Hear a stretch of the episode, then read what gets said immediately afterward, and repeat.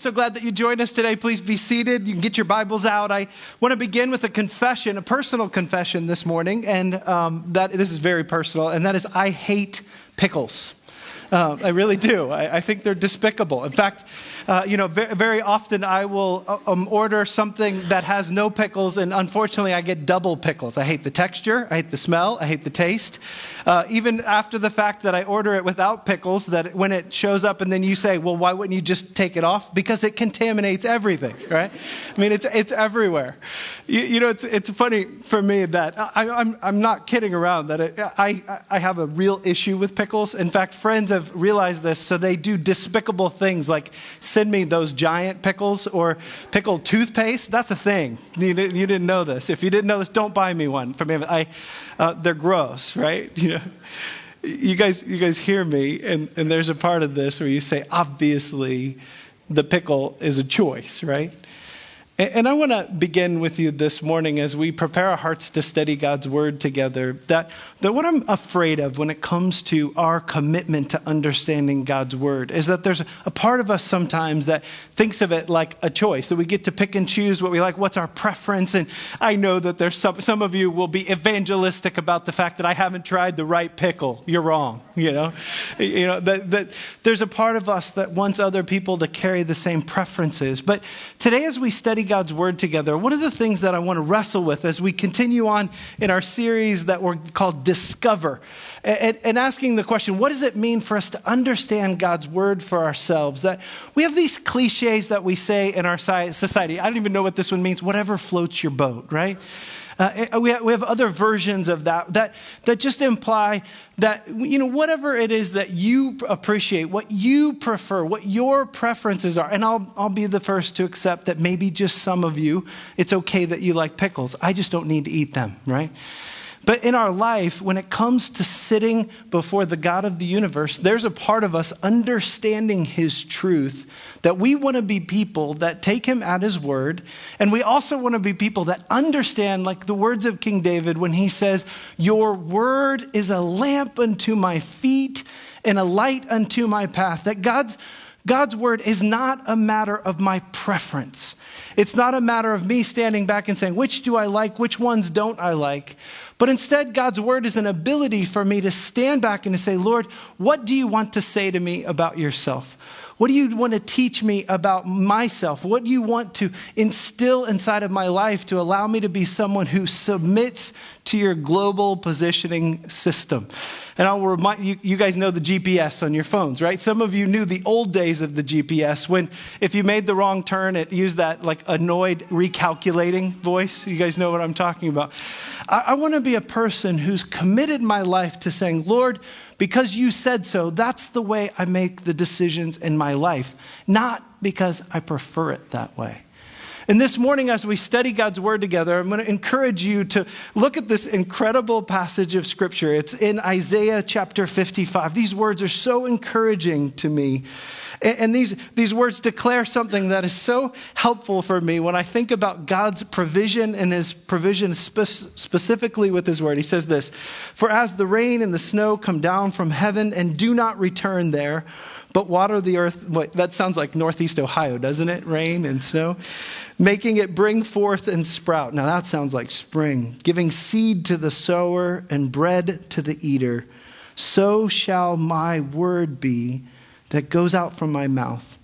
It shall not return to me empty, but it shall accomplish that which I purpose and shall succeed in the thing for which I sent it. You know what God's saying there is? You can't shut me up. You, you can't ignore my truth. My truth is good. And, and I, I shared this several months ago, but I want to do it again. There was an article in GQ that's quite fascinating to me. You remember this? I, I shared it from the pulpit here, and it was it, the title of the article was 21 Books That You Don't Have to Read. And, and at first you think, what in the world is this? And they ran through a bunch of different books. But the point was, these are either irrelevant or unnecessary, they're burdensome. But I want you to just see the words of Jesse Ball, the author who listed the Holy Bible as number 12. He says this The Holy Bible is rated very highly by all of the people who supposedly live by it, but who in actuality have not read it. And I read those words and I say, that's pretty condemning, isn't it? If we say that it's God's word, if we say that we want to be people who want to live by it, the challenge for each one of us is to be people who actually work to understand it. And you know, some, somebody said this uh, last week. You guys have been great. I've loved our inter- exchanges after services. And um, somebody said, Do I have to have a seminary degree to be able to understand the truth of God's word? No. I actually think the ability to understand the truth of God's word just really begins with our ability to just read it, to spend time in it, to put it in its context, and to, to begin also, and this is incredible to me, where, where I begin before I ever open the truth of God's word in my own life, is I say, Lord, I believe that you have something that you want to say to me. Please allow me to listen to your voice. So, the author of God's word, the Holy Spirit, allows us to have access to his truth. Isn't that beautiful? And so we find ourselves exposed to his truth, not just because we want to learn or because of our ability to study, but instead because of the fact that he's intimately involved in the process of us understanding his truth. You remember this. 2 Peter 1:21 says that nothing no prophecy, no scripture was ever produced by the will of man, but men who spoke from God as they were carried along by the Holy Spirit. And I love this. This is so encouraging to me that the same Holy Spirit that inspired God's word, the first point this morning, the same Holy Spirit that inspired God's word helps us to accurately understand it. That should encourage you. If your conviction is, I really want to get this right, I want to remind you, God wants you to get this right as well. And so, as we stand before Him and we say, Lord, I, I want to learn from you, the Lord Jesus said this about His Holy Spirit. That in John 16, 13, he says this. He says, When the Spirit of truth comes, in other words, he's referencing Pentecost, he will guide you into all truth, for he will not speak on his own authority, but whatever he hears, he will speak, and he will declare to you the things that are to come. I just love that truth. So he's saying to you, You can trust me. I've got this. We're going to work through this together. And it's appropriate as we've been working on growing in our ability to discover God's truth for ourselves. No, it doesn't require a seminary degree, but it does require us to be honest with ourselves. So we're, we're taking a thing that happened there and then through the inspiration of the Holy Spirit, and we're bridging that gap into understanding the uniqueness of the world that you and I live in today. So, in full confession, I cannot find a verse that says that pickles are bad, you know? And that's okay, right? Because God's word doesn't teach that principle. But what scares me about the way that many of us approach God's word is that we begin with a premise of our preferences and then we say, Lord, I want to find something that supports that truth. And instead, what we're trying to do is to say, Lord, what are you trying to teach me? So I love this image of a bridge. It's in Turkey. Uh, they say that it dates back to the time of the Lord Jesus Christ, that he may have walked across this in the region that, that Jesus lived in. And, and there's this, this, this beautiful image for me as I wrestle with interpreting scripture accurately is that we want to be people who understand that there was a there and then, there was a context, a culture. And so, as we talk about controversial things, uh, that like tattoos or head coverings or things that happen in, in history that we stand back and we say, wait, Lord, what do, you, what do you want to teach me about this? It's appropriate for us to understand, wait, what was going on in the time period that that was written? What was the, the purpose behind that? But what it doesn't do is it doesn't remove the authority of God's word in our life. We don't chuck everything out because of the fact that we're wrestling with what is the authority, what is the, what is the passage saying to us, what is it teaching to to us. And so I find ourselves, we find ourselves standing and saying, Holy Spirit, enlighten me, help me to understand your word. And, and, the second thing that, that flows out of the text for me this morning is that all scripture is profitable, but it's okay to say that it's not all profitable in the same way that there were books that were written in Scripture that were written for different purposes. Uh, there were some that record details in history that were very helpful and can be, truth can be gleaned out of them. But for others, there's times when you look back on them and you say, This is amazing. This is speaking specifically to the moment that I'm going through in my life. And I, I, want to remind you as we recognize the work of the Holy Spirit in our life that God cares about us understanding His truth. He loves you enough to communicate to you through the work of the Holy Spirit. And so this isn't a discouraging thing. Instead, this is a time where we stand back and we say, Lord, I want to learn from you. I want to understand your truth. I want to trust that you care about me getting this right. And so when we say all scripture is profitable, it's appropriate for us, though, to look at times in history where we say that was in a different time period that held a little different application than maybe what it does for me today. But it's appropriate for us to remember at the same time what 2 Timothy 3:16 teaches, and that is all scripture is breathed out by God. It's profitable for teaching, for reproof, for correction, and for training in righteousness, that the man of God may be complete, equipped for every good work. So, yes, when you've gone through the, the Bible in a year and you've made it to that point where you're saying, this isn't as easy for me to read, or this is complicated, or this is challenging, or I don't understand that, I don't think that that's an excuse for us to take the exit ramp and give up on studying God's Word. But instead, I think that it's an opportunity for us to say, Help me to understand what you want to teach me through this. How can you help me bridge that gap? I want to give you five quick ways that have been very helpful for me as I strive to interpret God's word. This is going to be a bit of an, um, a rehash of things that we've talked about. But the first one is that good interpretation works to understand what principles from Scripture are applicable across times and cultures. So, so we teased last week about, and we've been talking about greeting one another with a holy kiss. And, and I, and I joked with you guys last week, somebody gave me a whole bag of Hershey kisses. That was very kind of him.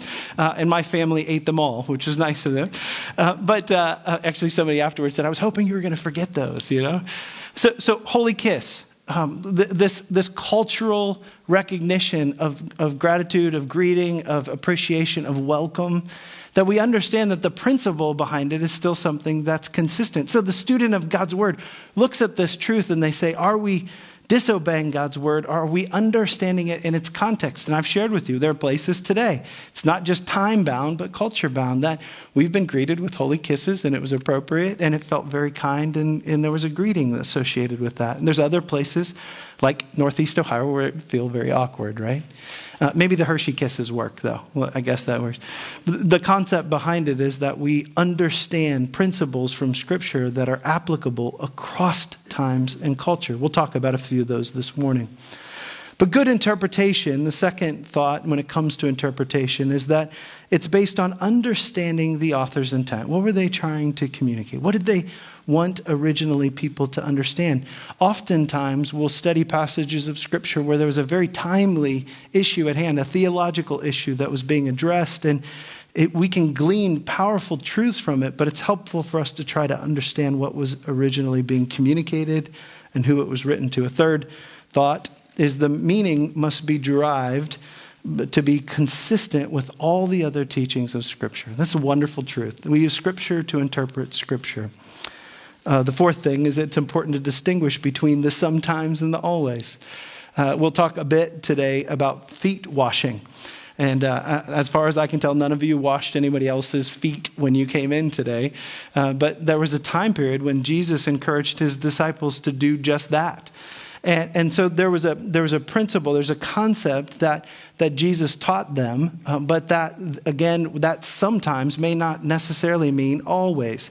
And it may mean something that's different in the way that we live our lives today, the way we eat, even the way we, um, the way we put socks on, and the kinds of shoes that we put on. And so, in the midst of that process, it shouldn't discourage us that it's so different, but instead it allows us to just understand the sometimes versus the always. And finally, texts can have only one meaning, but it's important for us to remember they can have many different applications.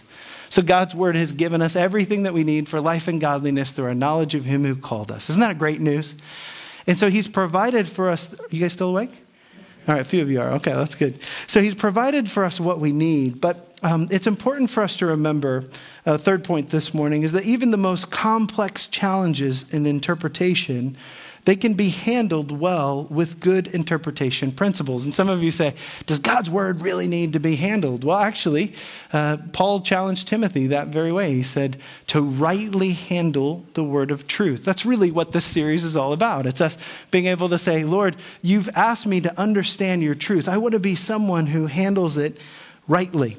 One of the ways that people can handle the word of truth wrongly is to misinterpret in Scripture when something ought to be taken literally, when it is, um, might be taken figuratively, or something that might be taken figuratively that some have taken literally. Let me give an example of that. So, so the book Song of Solomon is in our Bibles, and Song of Solomon is uh, probably rated PG 13. If you read that passage, some of you have read it and you are shaking your head, you know that, that this book talks about the intimacy of a couple and it talks about their honeymoon and what it means to be in an exclusive marriage relationship. And, uh, and there's this description of a honeymoon, and, and you read all of this. And um, what's fascinating to me is that historically, there have been times when people looked at that and they said, There's no way that God's word would contain something like that. So, what they chose to do is to allegorize it. So to say, well, that can't mean what it looks like it means. So what we'll make that mean is that we'll say that that's when Jesus says that he loves the church like Christ, or love, loves, or so like Christ loves his church. Love your wives like Christ loves their church. That, that there's this, this, this description. That must be what it means. Well, what's hard about that is, that is that the context and the way it's described, it really seems to be communicating that God was just talking about a meaningful, intimate relationship. And for some reason, in God's infinite wisdom, He sees the value of that and these principles that we can glean from, from understanding what it means to have foxes that creep in in the vineyard of our marriages and relationships and destroy. There's so many principles that come out of it. So, what some did, and, and some of us that may be guilty of this, is have you ever sung the song, He brought me to His banqueting table and His banner over me is love? Who, who've sung the song?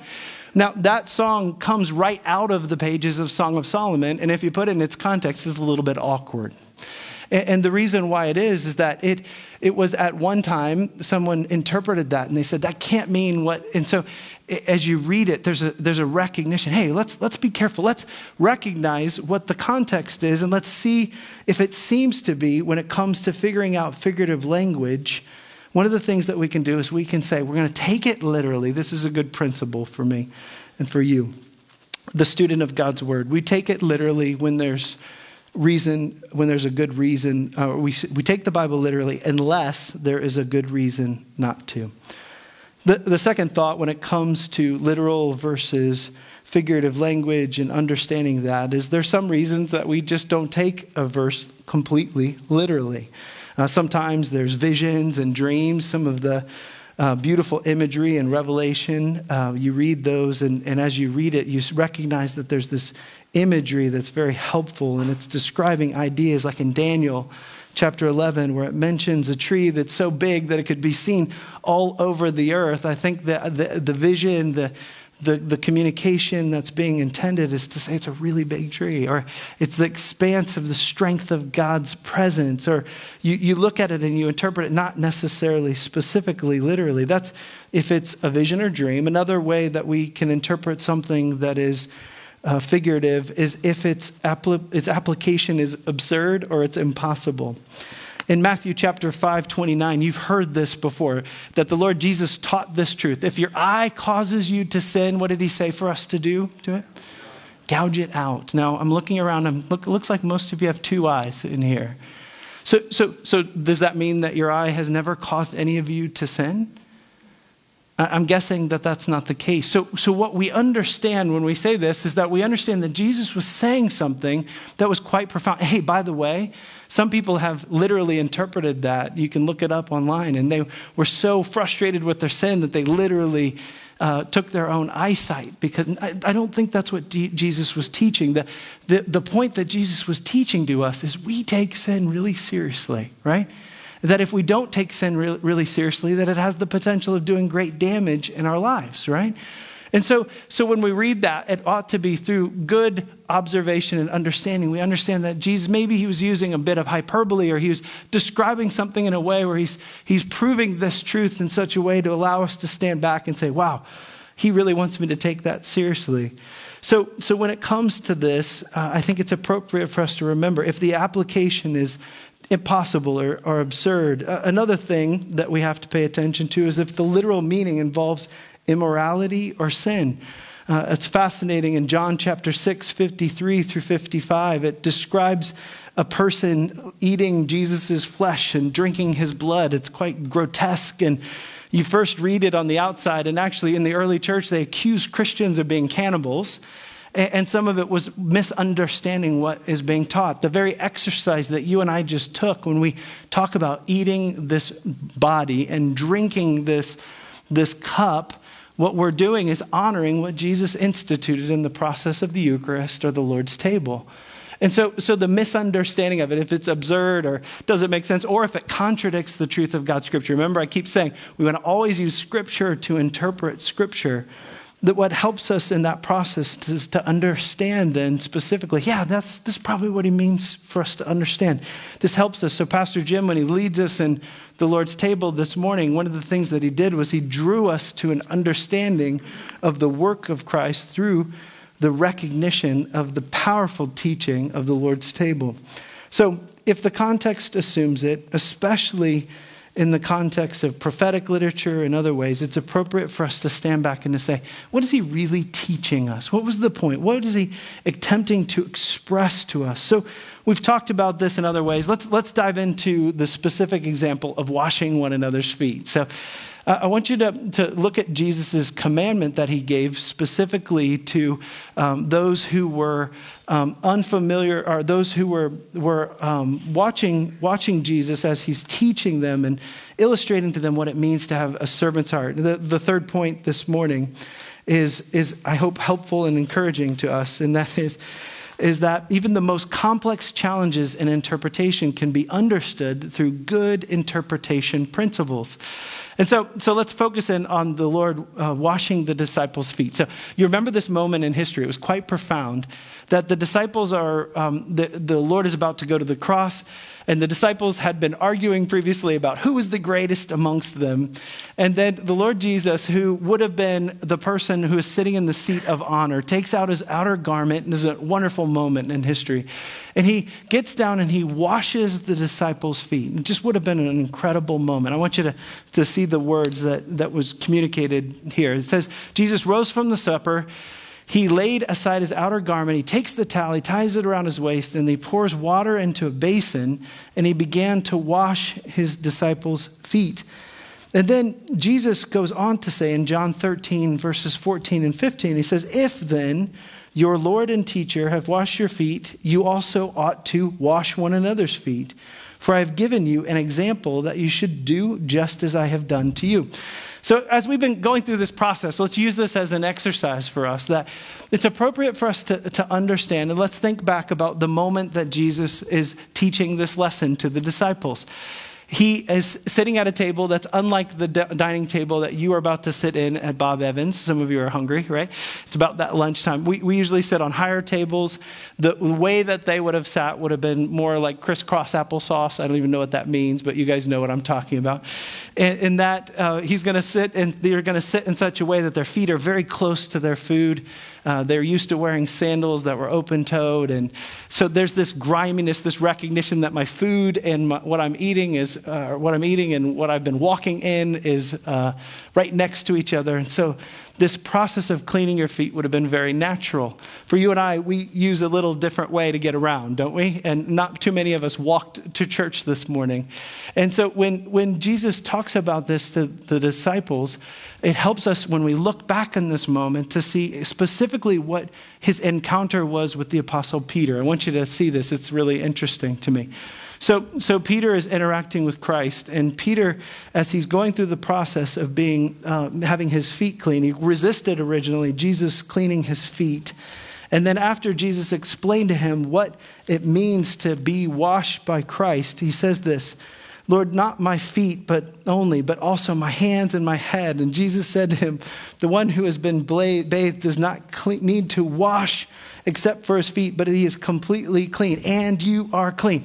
So we read this and we say, oh no, what's Jesus talking about? You know what he's talking about? He's talking about the forgiveness that comes when you're cleaned by the Lord Jesus Christ. And we understand that that happens through his blood, right? That happens through the work that he does on our behalf. And that cleanliness doesn't need to be constantly redone, but it's done because of the work of Christ. So, here in this moment in history, what some have done is they've looked at this and they've said, we need to be people who wash each other's feet. Uh, some of you are like, let's sign up for it. Others of you are like, no way, I'm not touching somebody else's feet. Partially because of the fact that it's so culturally distant from the world that you and I live in. But what I want to remind you, we don't want to miss this, is what I want to remind you is at the core of all of this is the work that Christ can do to eternally clean you and I. Do you remember what the text says? That we can be as white as snow, right? So the cleansing of Christ is a little bit more than just cleaning dirty feet before you sit at the table, but it's an understanding of the work of Christ. This is illustrated beautifully in the Lord's table. We took it together. I won't read all of the verses, but I'll just remind you. So, that other example, we don't do that every Sunday. Now, would it be appropriate at times for us to wash each other's feet? I think so. If we remembered the work of Christ, I think so. But I don't think it's something that we do once a month or uh, that we do out of habit or tradition because of this fact. Let, let's use the example of the Lord's table. So, the Lord's table, as it's described in Scripture, the disciples had come in, the Lord Jesus institutes this powerful recognition of the work of the body and blood of Christ that was about to take place on the cross. And then Jesus, Jesus talks about this very specifically. He says, he says that I'm going to go, and then he talks about after he gives thanks, that's where we get the word Eucharist from. It's the Greek term for giving thanks. So he gives thanks for the body and blood that's about to be broken. And, and some have gotten hung up on this. Like, uh, it was kind of funny. During the, the COVID chaos at home, and we are all stuck at home, somebody reached out and they said, Okay, I don't have grape juice, or I don't have wine, or uh, they just, is it okay if I use Kool Aid to take the Lord's table? And and there's a, there's a moment where you're like, okay, that's weird. I've had lots of different versions of crackers as well. But, but do you understand at the, at the base of this, what he's trying to illustrate for us is that we recognize the work of the Lord Jesus Christ, that his body was broken, that, that through this illustration and this image of us taking the cup of the Lord Jesus Christ, that we're reminded of the fact that his blood was spilled out on our behalf. And so you might get hung up on the type and the style and the details and the logistics, but at the end of the day, I think really what Jesus wants us to do is to remember the work of the cross. So here we see in the text this description. Jesus describes later in verse, um, verse 19, if we, we look forward on this, he says, And he took the bread, and when he'd given thanks, he broke it, and he gave it to them, and he said, This is my body, which is given for you. Do this in remembrance of me. And likewise, the cup after they had eaten, saying, This cup is poured out for you, is the new covenant in my blood. And so, so here he has this description of what Christ was going to do on the cross, and we pause and we stand back and we recognize it. Well, later in Scripture, in 1 Corinthians chapter 11, there's going to be a rebuke of the church for not doing this appropriately.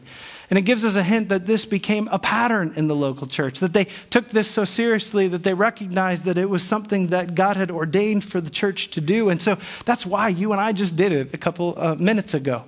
Is that we, we look at this and we interpret this and we say, yes, that was a there and then, and that was for a unique time period, but it continues to serve an incredible purpose for us if we do it right to remember the work of the Lord Jesus Christ. Just an example.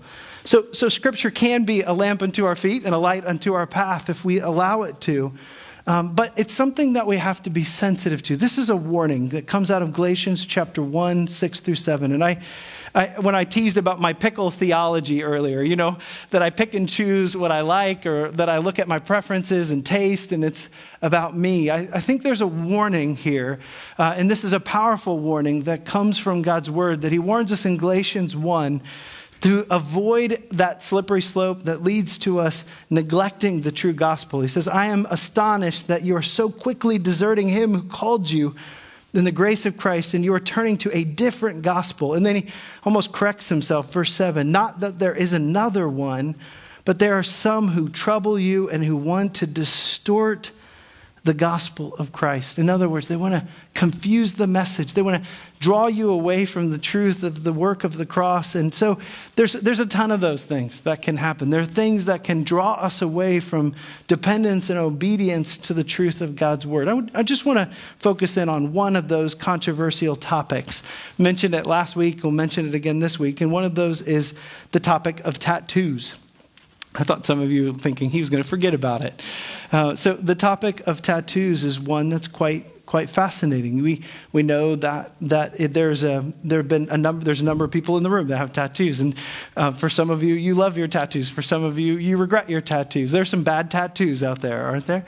Uh, there's some great tattoos out there as well. And I, I think for some of you, you have seen this passage of Scripture before. Maybe it's been used on you before, where the passage of Scripture that is in Leviticus chapter 19, verse 28, it says this. It feels like it's pretty blunt, it's pretty direct. It says, You shall not make any cuts on your body for the dead or tattoos yourself. And then, um, I am the Lord. It's almost like, Thus saith the Lord, right? And, so at the first moment, we look at this, and for some of you, you read that verse and you say, well, then it's, it's just a done deal. It's really crystal clear. But it's appropriate for us to understand where is the book of Leviticus? What, what is happening in the history of Israel? What is God doing through the work of his people as he's separating from Egypt a group of people that are to be set aside holy and separate? You guys have been in museums like I have where you have seen the unusual practices that were done in Egypt in recognizing a person's death. You, see the way they embalm people and mummify people and bury themselves with their cats and some of these things that were historically so bizarre. And, and so we know that that's a part of the history of this when he says in the text that people do this for the dead or they make cuts on their body. Later, uh, in Deuteronomy chapter 14, verse 1, it talks about people's hair and it talks about uh, the, the, uh, this, this pattern of mourning that it's associated for doing this, this unique act. Uh, for the dead, it says this in Deuteronomy 14, verse 1. It says, You are the sons of the Lord your God. You shall not cut yourselves or make any baldness on your foreheads for the dead. So, so what's important for us to remember that, that when we take a verse like this that seems to be very relevant, it's important for us to remember that it was in a context that was very different than ours. And so to make this the verse that you hang on your no Christian should ever have a tattoo is probably inappropriate. In fact, I'll say that comfortably. It's inappropriate to do that. But what's so good about this process of us studying God's word is that there's other principles that apply when we make decisions about how we take care of our bodies. And it's appropriate for us to remember specifically that, that we're, we're told that when it comes to how we look at our bodies, how we use our bodies, that we want to be people who, um, who recognize the fact that our bodies are the temple of the Holy Spirit within you, whom you have from God.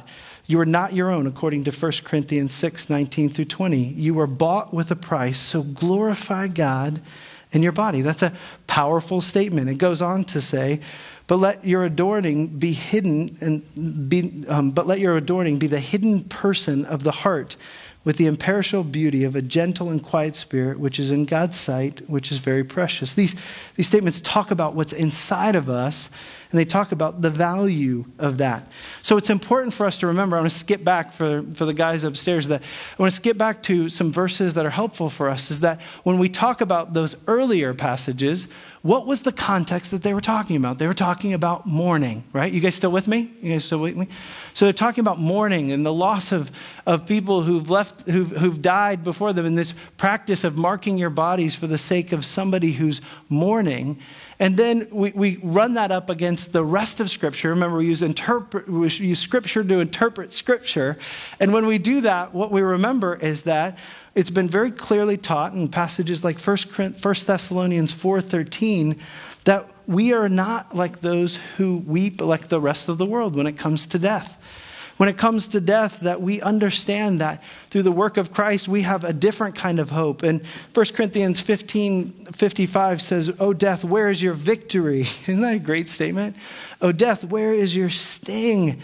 And, and I, I, look at this and it helps me to understand if it's if we're talking about mourning and the process of mourning, I think he's saying you don't need a tattoo to remember someone who's died, but you need to understand that God is the God of the universe who has the keys to, to life and to death. And so, as a Christ follower, when we read this truth, we allow ourselves to take the principle of something that was there and then, and we wrestle with what this means for our here and now. And I think it's appropriate, again, for us to be sensitive of what we communicate to the world that's around us, to be aware of what it means for us to adorn ourselves on the outside. But the question that so many of you want to ask is Is it okay for a Christian to have a tattoo? And I'll just say to you, I think it's very possible to be a wonderful Christ follower and have a tattoo. It's okay. You can stay. That's good. But I also want to recognize the fact that, that we need to be wise about what we communicate, how we dress, what we do in the world that's around us, because we want them to understand our Savior, right? And so, yes, there's, there's wisdom. There's, there's the process, too, of us, for some of us, obeying our parents and just understanding their authority. There's, there's the process for us to recognize that this is something that changes our life, you know, and it's a significant thing. And I say all of this just to say, as Christ followers, we don't check our brain at the door. We don't ignore the fact that there's an opportunity for us to bring glory and honor to the Lord. And that's a, that's a part of the process of being a Christ follower. But there's some of you in this room that that that thing that you have, that tattoo, tells a story of a different chapter in your life. And I want every person to catch this. This is so important to me this morning. Is that what I love about the Lord that we serve is that He is the God of our past, our present, and our future.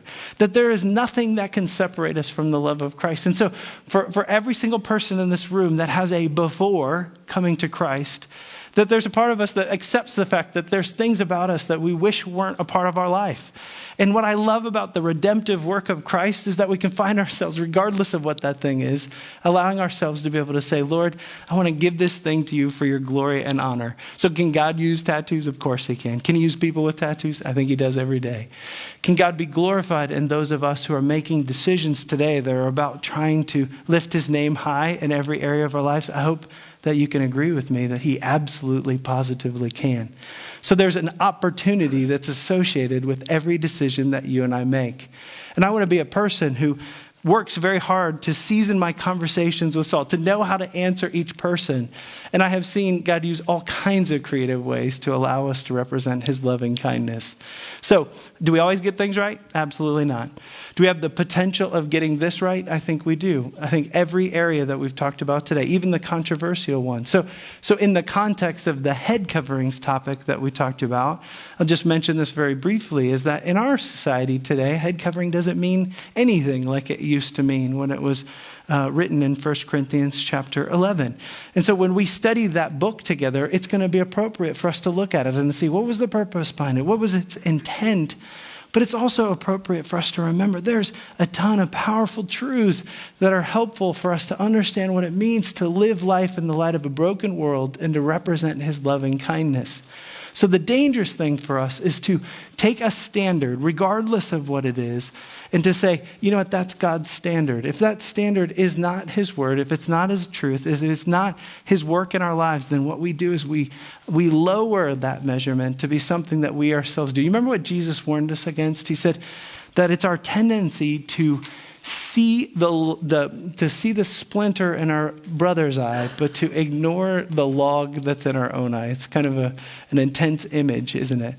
So I just want to encourage every one of us as we strive to discover the truth of God's word in our own life, that we want to be people who understand that that controversial passages, controversial challenges, things like that, they become less controversial when we grow in our ability and capacity to interpret Scripture well.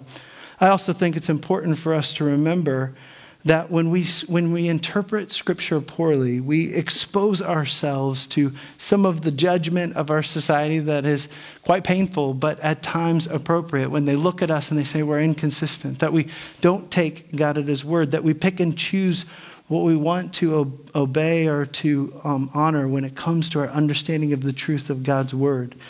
And so I want to encourage you as I close this message to be a person who loves to discover God's truth for yourself. Uh, we're going to take a break from the series next week. We're going to talk about parenting. We're going to honor mothers next week. We're so thankful for you guys. And then after that, we're going to talk more about what it means for us to accurately apply God's truth in our life. And we'll do an overview of the New Testament and an overview of the Old Testament. I'm excited about that. But I want to encourage you this, this challenge that was in Galatians chapter 1, 6 through 7, that, that there are some in the world that we live in today that want to distort the truth of the gospel and they want to trade the true gospel with what is described as another gospel. I'll read it for you one last time. He says, For I'm astonished that you are so quickly deserting him who called you in the grace of Christ and are turning to a different gospel. Not that there even is a different one, but that there are some who trouble you and who want to distort the gospel of Christ. That's very relevant to your and my world today. So we don't get to be picky when it comes to Scripture. We don't get to pick and choose what we want or our preferences, but instead, the honest interpreter of God's Word is a person who begins quite simply with reading it reading it in its context and taking it seriously and prayerfully asking, Lord, speak to me your truth. And if we do that, I think there's a way for us to find great confidence in the authority and clarity of the truth of God's word. That's great and great encouragement to me. I'm going to invite the worship team to come forward. They're going to sing a, a declaration of what we believe. And I'd like to pray for each one of us as we strive to be not just hearers of the truth of God's word, but doers. Lord, we love you and I thank you humbly for this morning. I thank you for our church family. I thank you for those who've joined us online. Uh, we recognize that today that the topic of your word and the authority of your word is something that is um, very relevant to us today. It's very significant. We want to, as a church family, be people who hold fast to the word of truth, even when it's difficult. So I just pray for each one of us, Lord, that you would continue to uh, give us great wisdom and insight. I thank you for those in the room. I can think of a few that I'm so appreciative that have just said, I'm in. I just want to try. I want to take the next step. I want to grow in this area. And I just pray for them that you would feed them, that you would give them an appetite for your truth, that it would be the living word that allows them to have your lamp that is a light unto their feet and a lamp unto their path, Lord, that your word would be so crystal clear to them. And I pray for those who would distort the truth of the gospel, that would attempt to teach another gospel, that would distract us away from your truth, that would accuse and to resentfully choose to undermine the things that are dear to us. I just pray, Lord, that you would allow us to have the strength to discern between good and evil. We love you. We thank you for this morning. I thank you for this chance to study your word together. In Jesus' name we pray. Amen. Amen.